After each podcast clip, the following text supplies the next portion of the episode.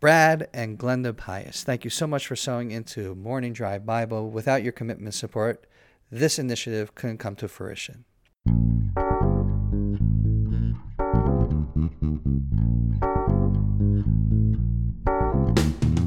Good morning from Jerusalem. My name is David Grutman. And my name is Scott Kahn. And welcome to Morning Drive Bible. On this lovely Monday morning.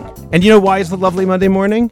Why is it a lovely Monday Because morning? today is October 28th. It's the day after my 49th birthday, which is the best day of the year because I now have 364 days until I hit my next birthday.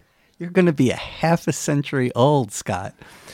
As my wife said to me, it's better than the alternative, quoting Winston Churchill. Yes, he had the greatest lines in, in modern day history. Was Winston Churchill.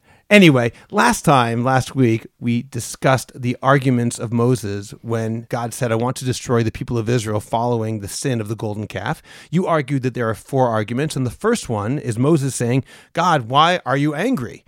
I argued, that's not an argument. Why are you angry is an introduction to the next argument rather than an argument on its own. And I believe that the reason is because the Hebrew term, vayichar apcha, let your anger wax hot, doesn't mean be angry. It means to act on your anger. As God says, let my anger wax hot and I will destroy them. And I'll give one more reason why I think that's So like. let me just understand you, Scott. So you're saying that Moses understands why God is getting angry, but not to the extent that he would go full annihilation on his people. let me use slightly different terminology. God doesn't get angry or happy. God is incorporeal. He doesn't have a body. He doesn't have emotions the way we do. When we describe God being angry, we don't mean he literally is angry the same way I'm so furious at that guy for cutting me off in traffic. That's not God.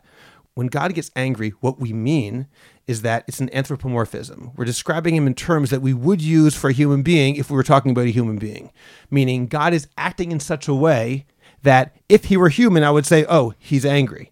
But he's God, so he doesn't have emotions. So saying, let my anger wax hot means let me act as if I'm angry. That's how we understand God as an incorporeal being, how we would understand anger from his perspective. So it's not that he was angry but not angry enough. Anger for God means acting on his anger. It's the same thing. See, I would differ from you on on this, Scott. I do believe that God has emotions and he's reacting, and his emotions are real emotions, and ours is just a very finite way of reacting to situations. But indeed, throughout the entire Bible, God is reacting to what is happening in history, sometimes in a loving manner, and sometimes not such a loving manner. My premise and your premise are two different premises as how we look at God. You look at him as like, no, there's no emotion to him the Bible is written in the language of a human being. We're using this language to understand what is going on in the episode. And I'm coming from the point of view, of course, God has emotions. He's all about what's reacting because he has a, he has a relationship to his people. He wants a relationship with humanity, and obviously, right now with the nation of Israel. And he's reacting to what they are doing based upon real reactions. So we have two ways of looking at it. Your argument in the previous episode was let's look at the word of anger in the verse. That's nice. You took a snippet from the verse to say this is an introduction to the real argument of the PR nightmare argument, which was my second argument, which would be your first argument. Correct? Right. Yes. We said in the previous episode that one of the arguments of Moses trying to intercede to save the people of Israel was this would be a bad PR move on God's design of what he wants from humanity to acknowledge who he is by killing the people of Israel right now. He's not going to accomplish that task. So far, so good, Scott? So Just far, so sure- good. Okay. But if you actually look at God's dialogue with Moses, he basically says, This is Moses' people. He's like sort of divorcing himself right now from the nation of Israel. And Moses' response is, No, no, no, no, no, no.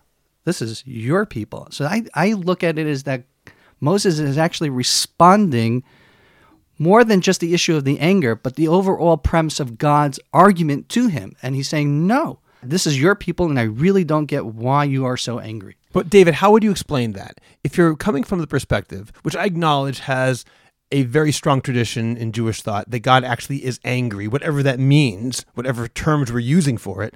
But if God actually is angry, there's a perfectly good reason for God to be angry.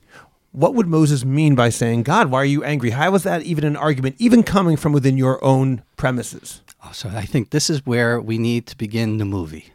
I want to look at the whole topic of the golden calf from where we're starting right now in the middle of the entire episode and work our way back. We're going to go back to the beginning in our next episode on Morning Drive Bible and address the entire story and to understand why I'm saying right now that chapter 32, verse 11 in the book of Exodus is actually an argument that Moses is saying he really truthfully doesn't understand why God is getting angry. Interesting. Looking forward to that. I guess we'll start with that tomorrow. I'm Scott Kahn. I'm David Krupman. Blessings from Jerusalem.